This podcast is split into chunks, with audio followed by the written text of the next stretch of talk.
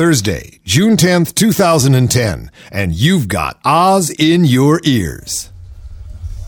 This is Peter Bergman on the road for Radio Free Oz, and I'm at the Creep Air Force Base in the Doom Room. That's one level under the Situation Room at the DoD MGM Grand somewhere in Nevada. And with me is Colonel Bob Nuts, drone commander and showrunner here. Is that right, Colonel Nuts? Laugh at my name and I'll have you drone. Uh-huh. Ha ha. Just kidding, soldier. I'm not a soldier. Everyone's a soldier when our country's at war. yeah, right. Well, okay. What are we looking uh, at here on these two big video monitors? Well, that one over there, that's AFPAC. AFPAC? Afghanistan, Pakistan, it's all one big show now. Can we listen in, Colonel? Sure, that's Kiowa 84. It's hovering down the Kabul to freaking nowhere highway. No, I'm not seeing any sand jockeys down there, Bob. Look, uh, let's get back to this uh, this waiver here and the re-upmanship papers. Uh, we really have to work this out. The bonus. What about the bonus? Well, it isn't strictly for signing the PTS waiver. I know you can get sick, but re-upmanship. Look at graph uh, 3024. Yeah. It says uh, flight times times cultural relations times, you know. We can make a fortune.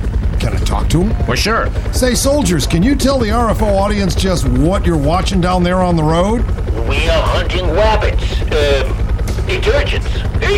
Insurgents. Happy hunting, boys. Now, over there, Mr. Bretman, you can watch uh. Wow, high def. I can see the slats in the border fence. Yeah, they can get through those slats. Wow. Blow a hole in them. Oh, look at this. They can just ramp up over the damn thing with one of their high rider SUVs. Wow, there's 50 people coming over the fence. What do you guys do now? We drone them. Now we're not allowed to drag them. We just drone them. We drone them into the hands of the. Here they come, the Hintville National Guard. Yeah, there they are, just breveted right there to the big fence. That sounds painful. Hanging your body across the border is the least you can do for your country. Yeah, well, okay. Well, thanks for the tour, Colonel. Uh, wait a minute. Uh, what's that? Captain, I got 12 possible insurgents at the Shake Shack down there at Click 343. I'm confirming. I'm confirming. Are they armed? Well, I can't tell if those are burkas or rocket launchers. All right, we have a crowd of presumed terrorist, militant, insurgent aliens. Requesting orders, Yeah. requesting orders. Ah, hellfire. Show 'em who's boss. This is Peter Bergman on the road for RFO, and I'm out of here.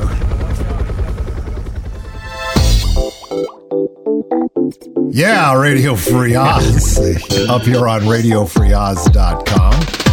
I'm your host, Peter Bergman, my co host, David Osman. And before I go any further, Yeah. I have to tell you this one, David. Okay. My, my daughter comes out uh, of, of her bedroom this morning. We, we live together, and, and she's doing a bunch of essays for college. And she said, I've been up all night. And I said, Why? She said, Well, she said, for some reason, the the spelling uh, program inside Word turned Alexander Hamilton into Alexander Ham Sandwich, and I had to go through the entire document changing it.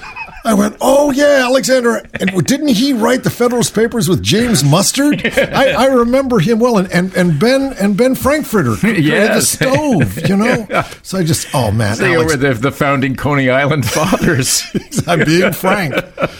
Oh my gosh, that's funny. Well, Judith came back from driving Preston to school this morning and said uh, he left his Wittgenstein in the car. He left it where it bloody well belongs. I said if Wittgenstein had a choice as to where he'd be left, he'd pick the car. Here we go. You know, Oh, le- my gosh. reading Wittgenstein, not reading Wittgenstein, same thing. Same thing. But it's not as hard as spelling his name. So uh, tell tell me about Well, the well, well, What's going well, on? Well, this is what people watch the last week of May on television, just in case you know you think people actually get any information off of television. These these are this this is the scores on broadcast TV. Uh, uh, American Idol Wednesday. These are the top rated shows from top to bottom.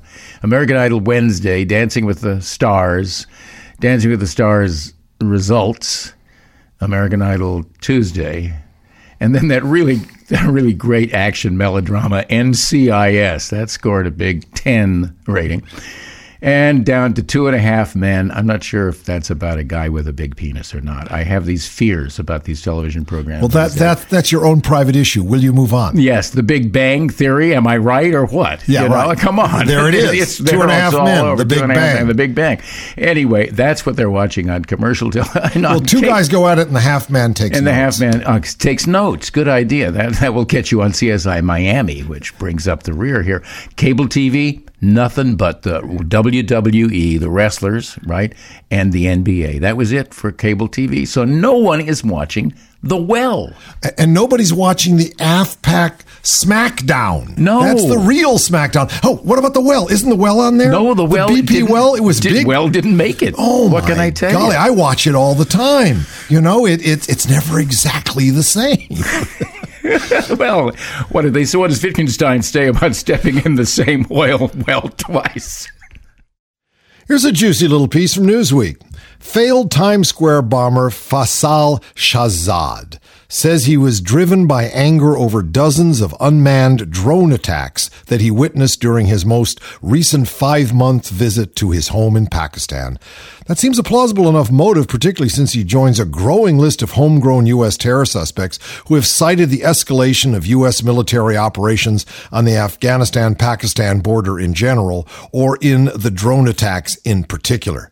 They include U.S. resident Najibullah Zazi, the Afghan immigrant who pleaded guilty in a plot to bomb the New York subway system, Major Nidal Malik Hasan, the U.S. born Army psychiatrist charged with fatally shooting 13 people at Fort Hood, Texas last year, and the five American Muslims from Virginia accused of plotting attacks against targets in Pakistan and Afghanistan. So why isn't the Obama administration listening? It has so far been unable or unwilling to acknowledge the link between the drone attacks and the rising incidence of homegrown terror. Instead, the administration has accused the Pakistani Taliban of directing and probably financing the Times Square plot, even though Shahzad has said he went to the Taliban for help, not the other way around. That doesn't mean, of course, that they didn't, you know, put the money in his hand, but at least he was the one that went to them. They didn't turban over to him. Obama's top counterterrorism advisor John Brennan dismissed the reports that Shahzad was motivated by the drone strikes and instead said that the suspect was captured by the murderous rhetoric of Al Qaeda that looks at the United States as an enemy. Certainly he must be aware of some of that murderous rhetoric, but the fact is, he says, is the drones made me do it. Listen up.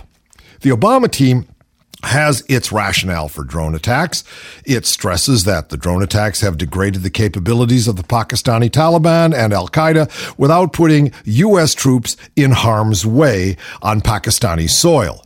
What this calculus ignores is the damage drone attacks inflict on America's reputation in the Muslim world and the possibilities of blowback about which the CIA, which leads the drone war, has rightly warned. blowback? Don't we remember the blowback from putting all those Stinger missiles in the hands of the Mujahideen or anybody that called themselves a Mujahideen in Afghanistan? Wake up! The war on the AFPAC border has replaced Iraq as the main source of homegrown radicalization. I'm surprised.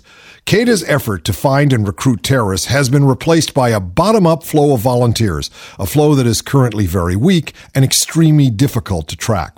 What these individuals had in common was that they were radicalized online, typically by coverage of the AFPAC battles. The most controversial element of those battles is the use of CIA Predator drones on targets in Pakistan. The CIA currently wages a 24 7 Predator campaign against the Pakistani Taliban and Al Qaeda. Now, wait a minute. You know something? How come the CIA is allowed to run armed drone attacks. I thought that's a military function. I didn't realize the CIA was military. How come nobody's standing up in Congress and saying, who gave the CIA the right to drone people? Well, maybe now that I've said it, they'll do it. And maybe not. In Pakistan, drone attacks are Obama's weapon of choice. He has expanded the use of drones to include low level targets such as foot soldiers. That's good. Drone the foot soldiers. Don't forget the ones that look and smell like insurgents. Bim! Kill them all. Let God sort them out. According to an analysis of U.S. government sources, the CIA has killed about 12 times more low level fighters than mid to high level Qaeda and Taliban leaders since the drone attacks intensified in the summer of 2008. So they're taking out grunts, not bigwigs. In the first four months of this year, the Predators fired nearly 60 missiles in Pakistan, about the same number as in Afghanistan, the recognized war theater. And remember, we're not at war with either, and we're we're less at war with Pakistan. I mean, the, the Taliban didn't have their training grounds in Lahore or Islamabad. In Pakistan, the pace of drone strikes has increased to two or three a week, up roughly fourfold from the Bush years. Although drone strikes have killed more than a dozen Qaeda and Taliban leaders, they have incinerated hundreds of civilians, including women and children. Huh.